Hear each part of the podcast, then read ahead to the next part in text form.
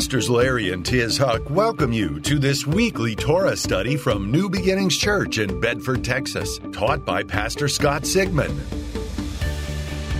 We pray this message will help you better understand how God's Old Testament wisdom and New Testament revelation are meant to jointly fit together. God's got another good word for us today, and we're glad you're here to hear it. The early bird gets the word. Amen. So good. Let's see. Open up uh, to, yep, here it is. Uh, we're in Torah portion number 49 uh, this morning in Deuteronomy 21 through uh, Deuteronomy 25. And uh, today, uh, we want to talk a little bit about uh, understanding Elul and uh, the, some of the principles of spiritual warfare. It's uh, 9 11 today. And 9 11 was, in a sense, a war, an attack, a act of war and uh, we as believers are in a war. There's a spiritual war, there's physical war, a war against your health, a war against your family, a war against your finances. The devil goes about as a roaring lion, seeking whom he may devour. But as for you and me and our homes, we will not be devoured. Amen we will be strong in the Lord, and having done all to stand, we will stand. We'll fight the good fight of faith. We'll live as overcomers, because greater is He that is in us than He that is in the world. And so, yeah, 9 11. Uh, uh, we, uh, our thoughts and prayers go out to all the families that were traumatized and victimized by that attack, and to all the first responders who rose up and uh, uh did everything they could to help rescue and save people. And uh, may all of our first responders today be blessed of the Lord and be honored and respected. And obviously, for those that uh, uh, struggle with power and try to inflict harm on people that they shouldn't be doing, may they be removed. But uh, we know that the large, large, large percentage of people are just uh, trying to be a blessing, and we thank them for it. So we're uh, uh, well into the month of Elul. Today is Elul 15. Uh, and uh, as many of us have been learning, we know that this is the season of return, the season of Teshuvah in Hebrew. Say Teshuvah. So you know Hebrew. Teshuvah. And uh, in this season, it's a 40 day season between Elul 1 and the Day of Atonement, Yom Kippur or as some say, Yom Kippur. Uh, and uh, this, uh, the symbol of the season, these 40 days, is the shofar. Blow the trumpet in Zion, Zion, Joel uh, chapter 2 says. Sound the alarm. Uh, awaken my holy people so that they will teshuvah, return to me. Amen. And uh, so God has the trumpet sound, the shofar is blown. Why? Because it's a season of judgment. Not every judgment is a bad thing. You can be found, uh, uh, the judgment can be made in your favor. Uh, it's a season of reward. The, the trumpet is blowing to remind us to be about our Father's business, make sure that our priorities are in order, so when judgment comes, when it's time to hand out the rewards, you're in the right line. Amen. That's why it's an appointed time. Uh, it's a moedim, an appointed time, Leviticus 23 teaches. And this appointed time right now through Elul, Rosh Hashanah, the Feast of Trumpets, Yom Kippur, the Day of Atonement, Sukkot, the Feast of Tabernacles, these appointed times uh, are what Leviticus 23 says are holy convocations. But when you look up holy convocations and study that and learn the deeper truth, they mean divine rehearsals. They're a shadow or a symbol of a bigger plan. God has a master plan of salvation and, deliverance and redemption. And so the appointed times, my feast, the feasts of the Lord, God says these are my feasts. Yes, they're Jewish feasts, but they're also His feasts. And if they're His feasts, then you and I as Christians can certainly understand and celebrate and honor and uh, derive the benefit. Is there any benefit? Whatever that benefit is, let's understand what it is, the revelation of it, and let's uh, pray and declare and proclaim and give praise and thanksgiving that those benefits are manifesting in our lives. Amen. Praise God. So, uh, uh, so the Lord blows the trumpet. Why? Because He doesn't want anyone to miss it. Well, I didn't know. Well, spiritually, do you have eyes to see and ears to hear? And uh, it, all of that usually is traced back to what has been written. What did God establish? What is His plan? He wrote it down. It's a pretty comprehensive plan. If all you got is John 3:16, amen. That's enough to get you into heaven. That's enough for eternal life. But if you're, unless you're planning on going home tonight by five, you're going to miss the cowboy game.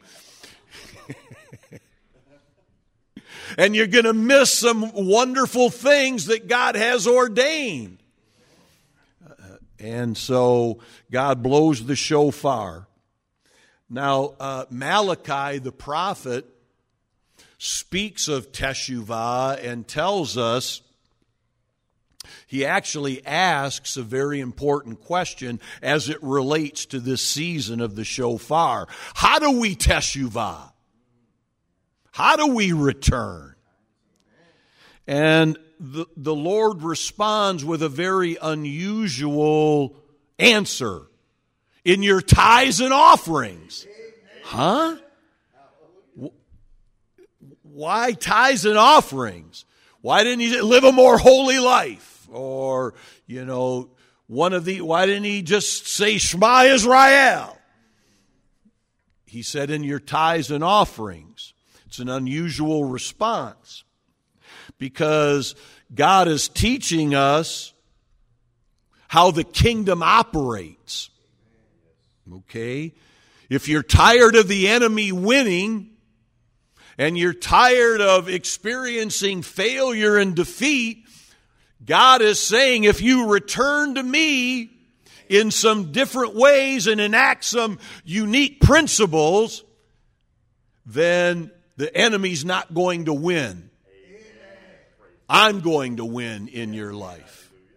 And in this case, he's teaching us how the kingdom operates. It operates under the seed sowing principle.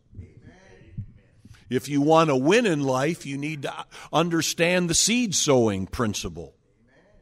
You first sow, then you reap. You first plant, then you receive the harvest. Well, I want the harvest first. I want the reaping first. Well, uh, in the kingdom, it's just the opposite of what you want. So you're going against human nature. So, uh, how does giving enact uh, this, uh, this thing called returning, teshuvah? Because Jesus said, where your treasure is, there your heart will be also. If Amazon's getting all your money, if the credit union's getting a $700 a month car payment, with insurance beside and you're maxed out on credit cards and all your money is going to that. And then on Sunday, when is it, you hear return to the Lord with your tithes and offerings and you got $10. I can afford 10 bucks. You got $6,000 a month going towards mortgages and car payments, boat payments, you know, and all the rest. And, and God gets the leftovers. God is saying, blow the trumpet in Zion. Let's get our priorities, our house in order. Let's start figuring out how to incorporate God's plan of sowing and reaping into our lives. And this includes your 10%. This includes the tzedakah offering to bless the widows and the orphans, and it includes the first fruit offering. Three times a year we come before the Lord and we don't come empty handed. This is Passover, Pentecost, and next month uh, the Feast of Tabernacles, Sukkot. So those that hear this, this is the, the, the shofar is blowing. Do we have spiritual ears to hear? If we do, then we typically will, I hear that, I'm going to respond. And with that comes great reward, great blessing, the peace of God that passes all understanding, the joy of the Lord that is our strength, the blessing of the Lord that comes upon us and brings no sorrow with it the health, the healing, the victory, the breakthrough.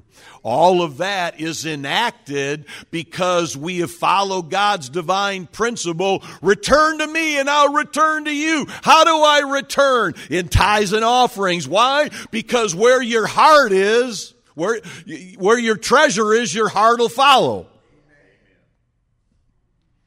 God is good. Amen and he's also merciful. Which is why Elul is called the month of mercy. Praise God. God's got a whole month of mercy.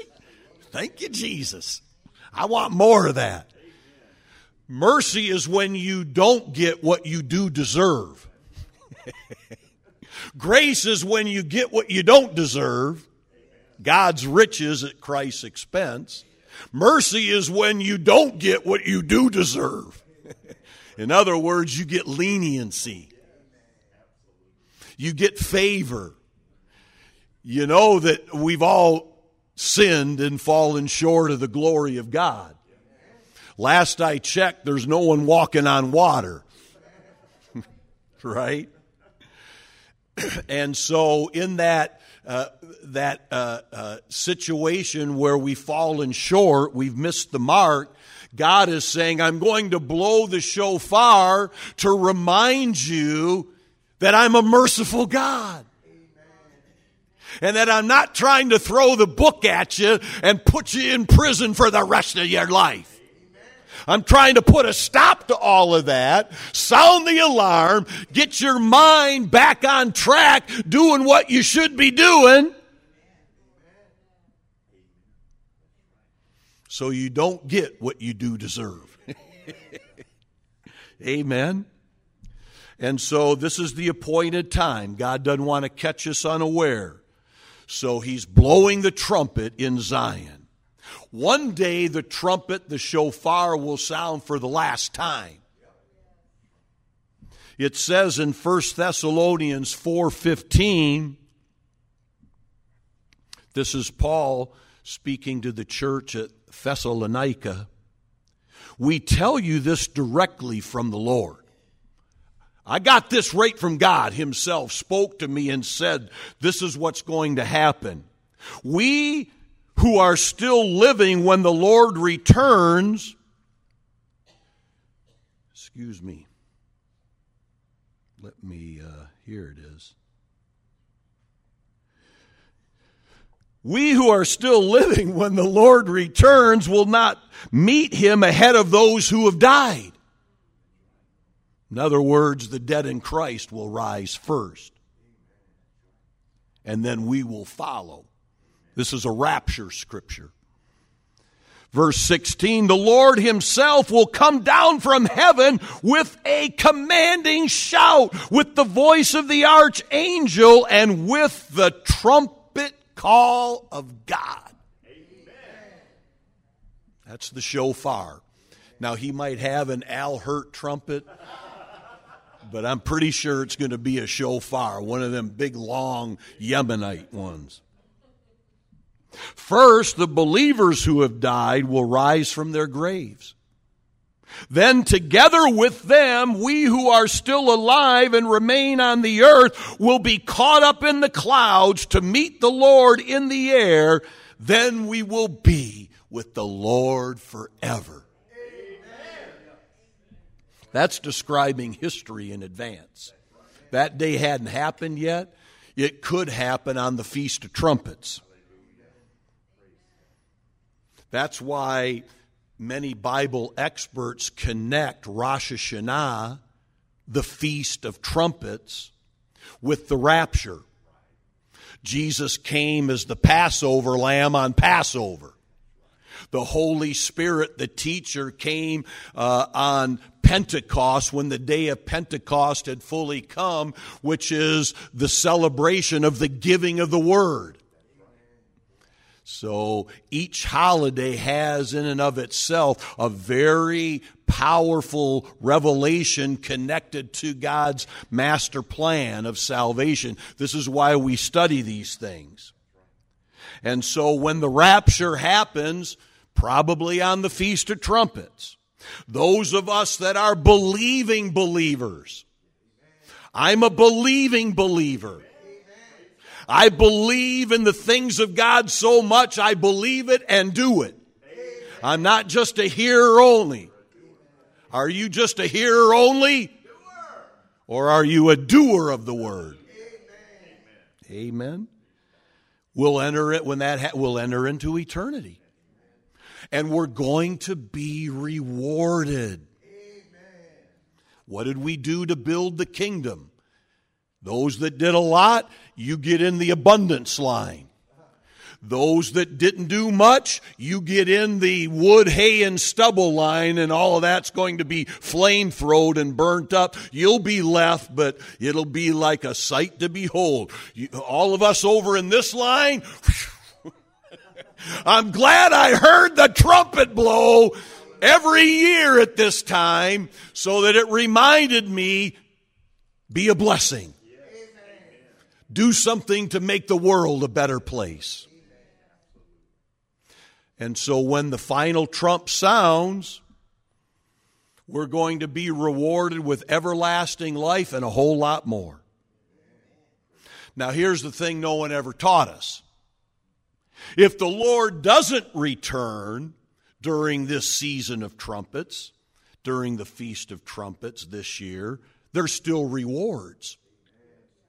God still has a plan to bless us exceedingly abundantly above anything we could ask or think. Well, can He do that at any time? Yes. But especially He wants to do it during His appointed times. And He always does it with the same measure that you measure out. It shall be measured to you again. Okay?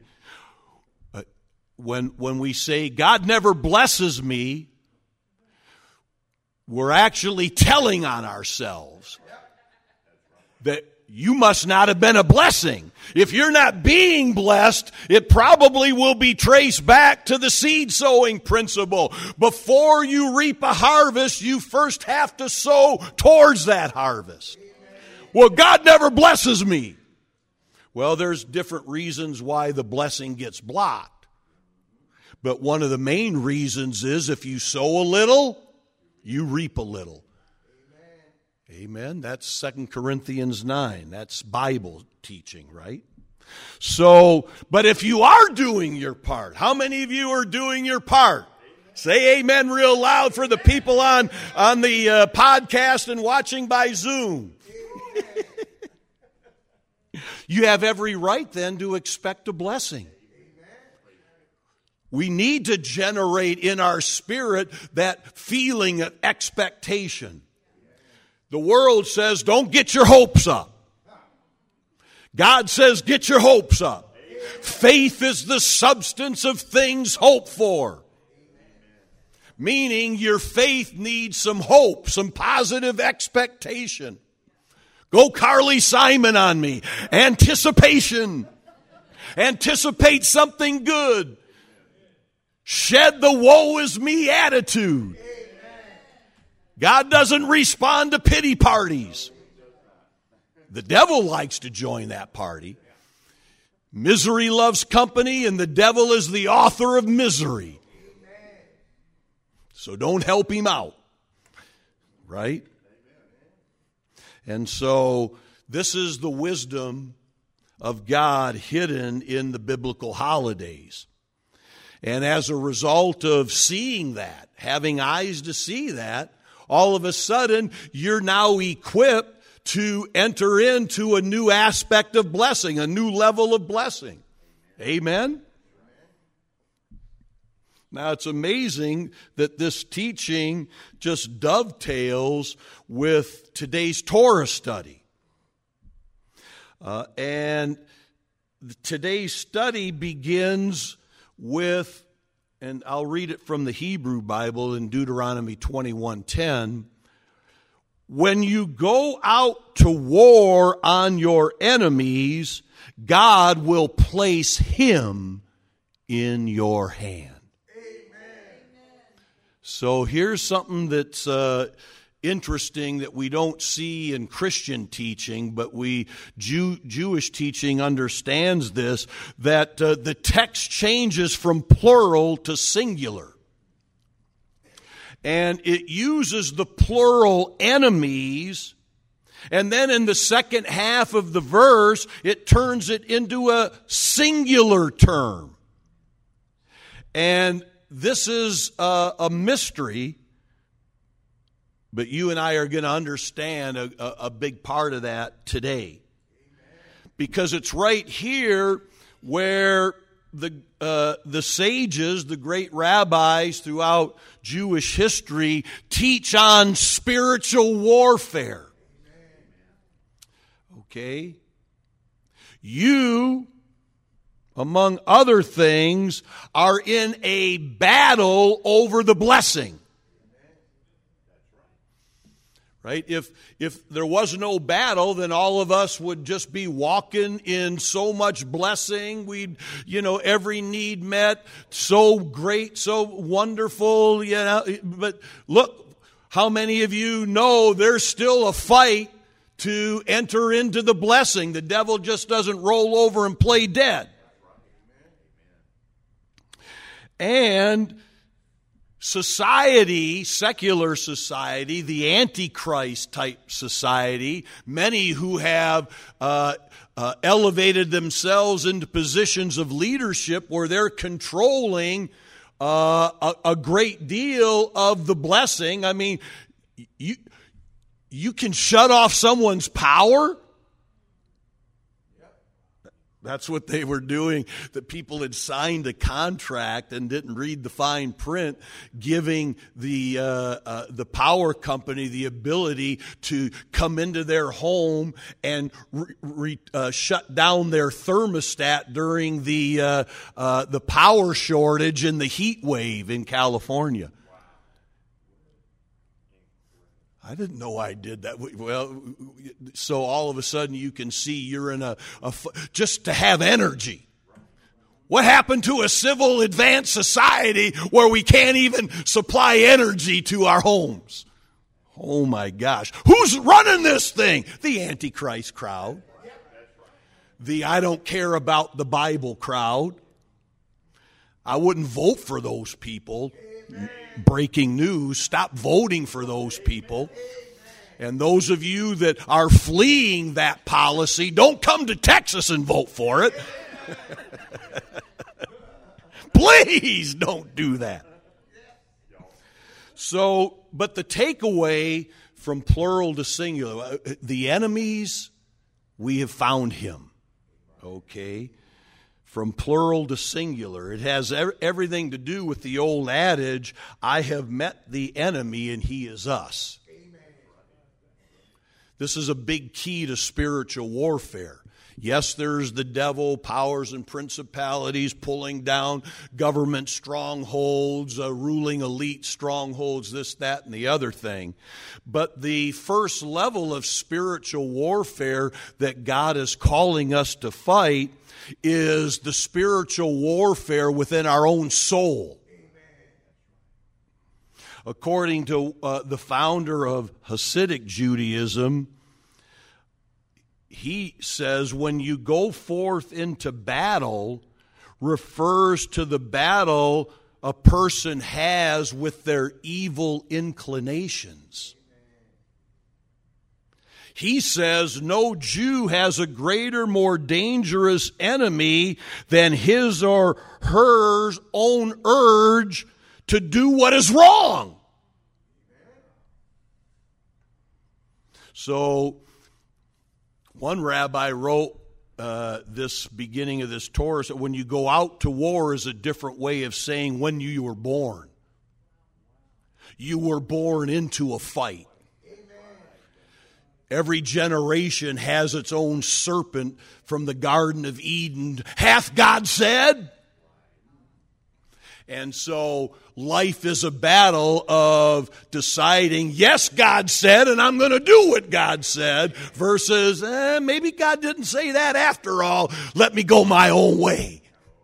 Let me do what's right in my own eyes. We see a lot of that going on in our American society and really in Western society. It's an all out spiritual warfare assault against Bible values.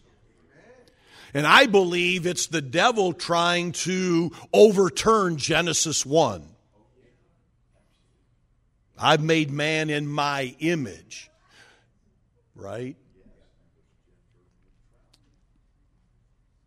So, this is symbolic of man's life on earth, this spiritual warfare. But it's a good fight. Fight the good fight of faith. Build yourself up in your most holy faith, praying in the Holy Ghost, studying the Word of God, doing what Reinhard Bonnke said, applying the Word of God like soap, because it only works when it's applied.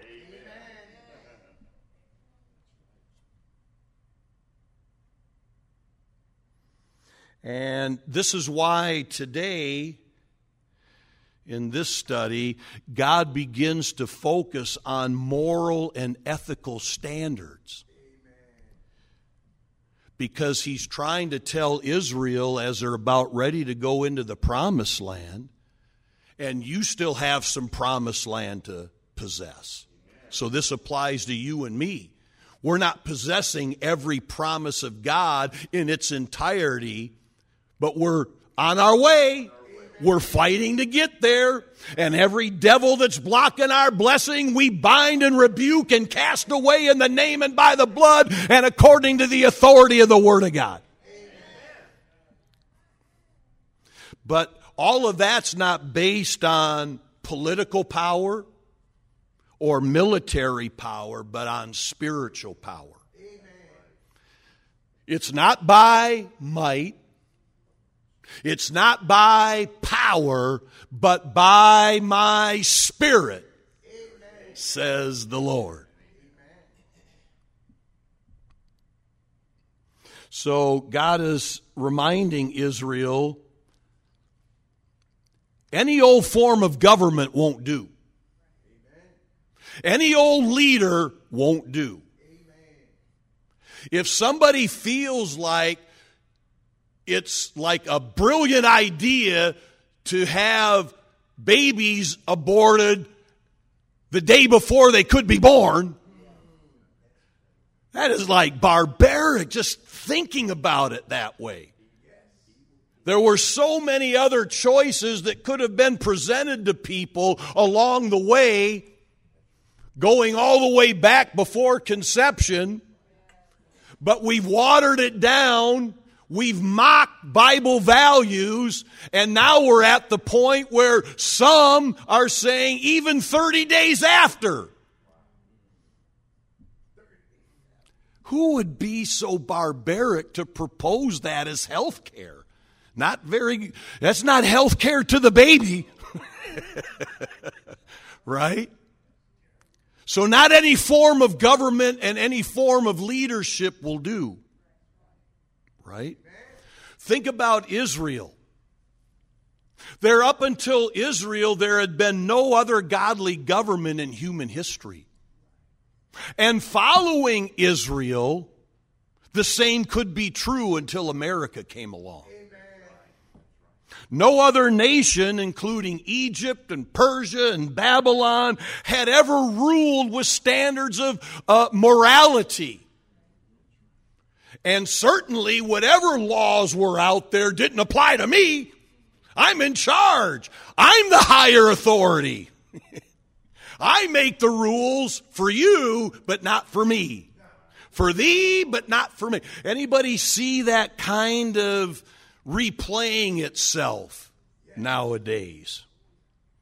And God is saying, I'm going to create a society built on justice and compassion. I'm going to legislate morality, and the weaker, the more vulnerable are going to have a part in society. There's going to be fairness, all these different things.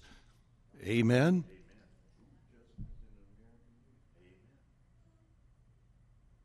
But rulers don't like this because they believe they're the highest authority and they hate the idea of faith based government. I want a separation of all of that. Why?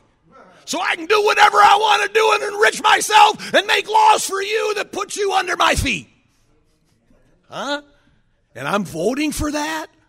We're electing people that think that way?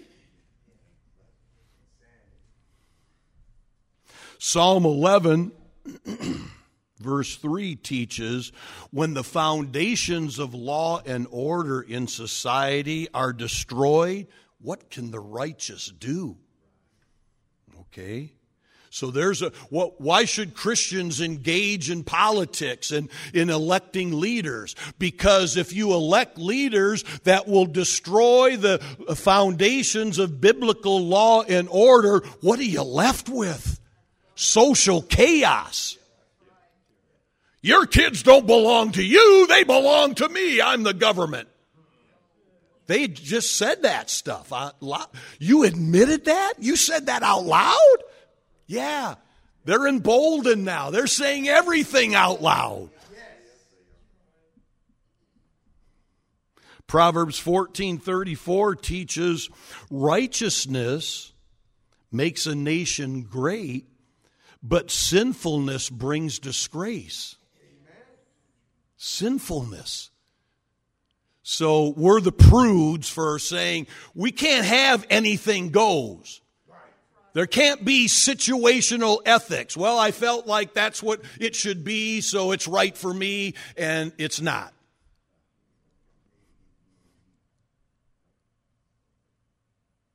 History shows that one of the biggest culprits in all of this, in disrupting the righteous foundations, was Rome. Rome, the Roman Empire. I know we've watched the movies and, you know, we think it's all romantic. There's Richard Burton and Elizabeth Taylor or Russell Crowe or King Art, whoever, you know, and we're thinking, oh, isn't that so cool and all? Oh boy, Hollywood defined it so well. or did they? Following the ascension of Jesus, they rejected Jerusalem's way of serving the Lord. Rome did. You ever seen that uh, show with uh, Ty, uh, what's his name, Pennington, Extreme Makeover? That happened once Jesus ascended. And suddenly, all the Gentiles began to outnumber the Jews, and everything shifted from Jerusalem to Rome. And Rome, at that point, was the Roman Empire with Roman legions. They destroyed nations and took slaves of nations around. They had a huge, huge empire for a thousand years. And there's no way we're going to submit ourselves to this tiny little insignificant nation called Israel, and all their leaders are so short.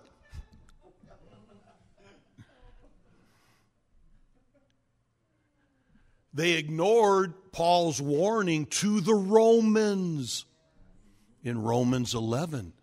Don't you begin to boast how great you are, Almighty Rome. You don't support Israel. Israel supports you, the Bible says.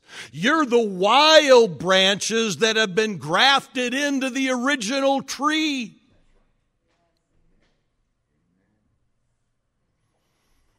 But, you know, Rome didn't listen, so they cut us off from our Jewish roots and they cut us off from understanding a lot of the divine principles that God wanted people to abide by.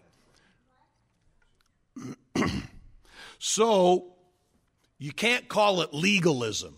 Well, God gave all of these codes of ethics, these standards of morality in Deuteronomy and throughout the Torah as some kind of, he was on some kind of legalistic trip and had to send Jesus to undo all that craziness. No, God's laws are not crazy. God's laws are wisdom, a pathway to life and blessing. Amen. And he needed a society who would embrace his principles, his guidelines, his laws and commandments, so that they would understand what's right and wrong. They would understand what's good and bad. He doesn't want us operating in spiritual blindness, so he legislates morality so everyone knows this is how you do it. And each nation and each individual has to choose whether they're going to follow that way of life or not. And it begins with the fundamental decision of making the Word of God the supreme authority. And this is where spiritual warfare comes in. Because that enemy within us, that inclination to always want to defer to the flesh, the works of the flesh. That's the conflict. That's the war. And that's why we have the Holy Ghost and power and the Word of God and church services and all these different things in God's infrastructure to build us up, to give us the eyes to see, the courage to live it out. Amen. And that's where the warfare comes in. Because the flesh doesn't want to hear none of that. It's not just the Antichrist crowd. It's the fle- it's that thing that's working in us since the time that Adam said, "No, Lord." So God equips us and trains us, and in this case, there's like 70 different divine principles that establish a social order. This is how God's society is going to run. And to a large extent, it has to do with the individual. How are you going to run your life, Scott Sigmund? That doesn't mean everybody's perfect, but it means we're trying to do our best. We're trying to utilize the tools God gives us to stay on the pathway because there's a reward and a blessing for it. Amen. And so this defines what it means to be a citizen of heaven. Okay? Standards of citizenship. A social contract between God and man. If we drift away or let our leaders take us away from all of that and the foundations get destroyed, we are in big trouble. So God begins to teach. And the, you know what's interesting to me is the first thing God mentions is women's rights. Unheard of in the then known world. Probably still unheard of today in some cases, women's rights. But God says, I want to establish guidelines on making sure women are respected and honored, especially during wartime. Amen. So that's that's in here. Following that isn't legalism, it's wisdom. Amen. Right? Then there's inheritance rights. Ever hear about court battles where people are fighting over inheritance? The Torah addresses a lot of that today on what's right and what's wrong. Instructions on how to handle rebellious children. There's instructions for funerals and preserving the dignity of the dead. There's instructions on what to do when you find a lost object, and it's not finders, keepers, losers, weepers. Torah. Is that legalism?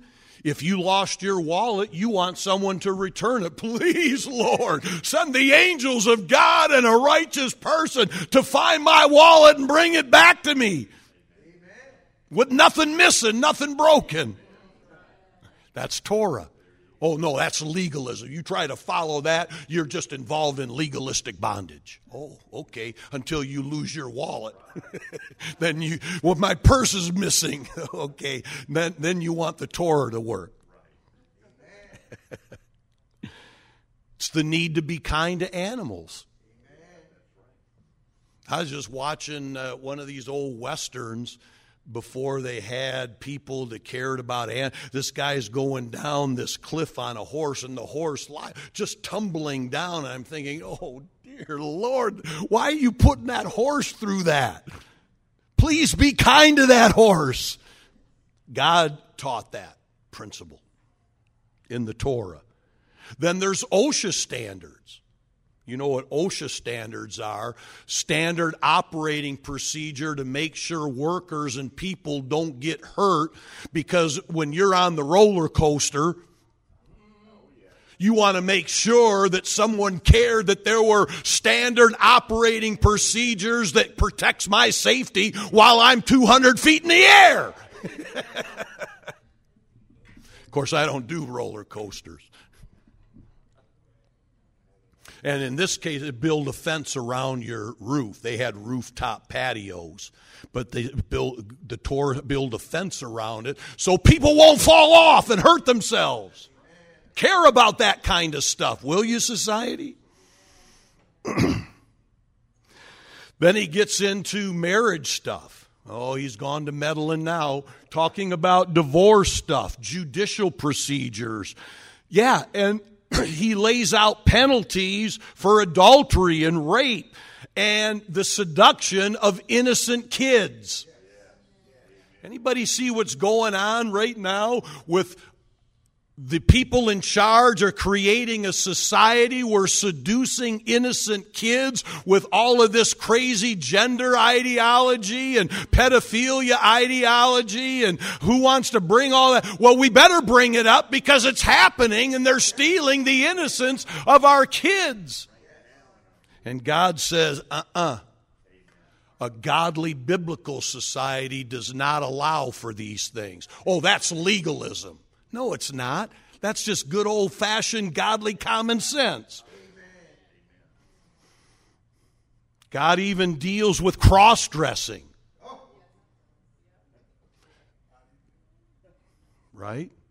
God gets into this gender debate 3,400 years ago and says men don't dress like women. We don't need drag queens in the, our society teaching our kids uh, how wonderful it is.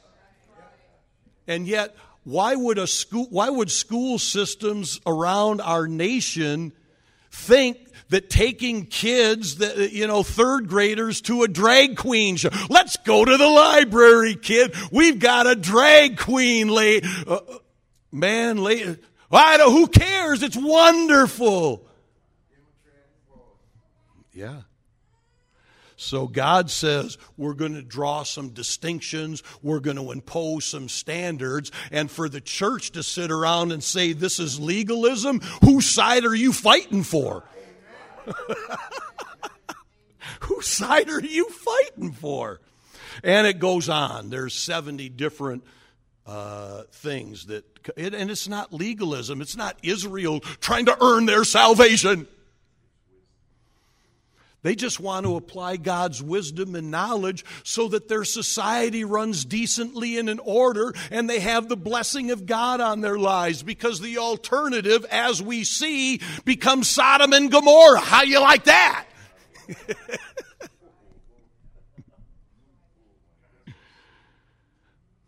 so the real battle then is within us. What kind of society do you want? Do you want the society defined by the Antichrist crowd? Well, stop voting for it then. No one here, of course. Stop voting for the Antichrist crowd.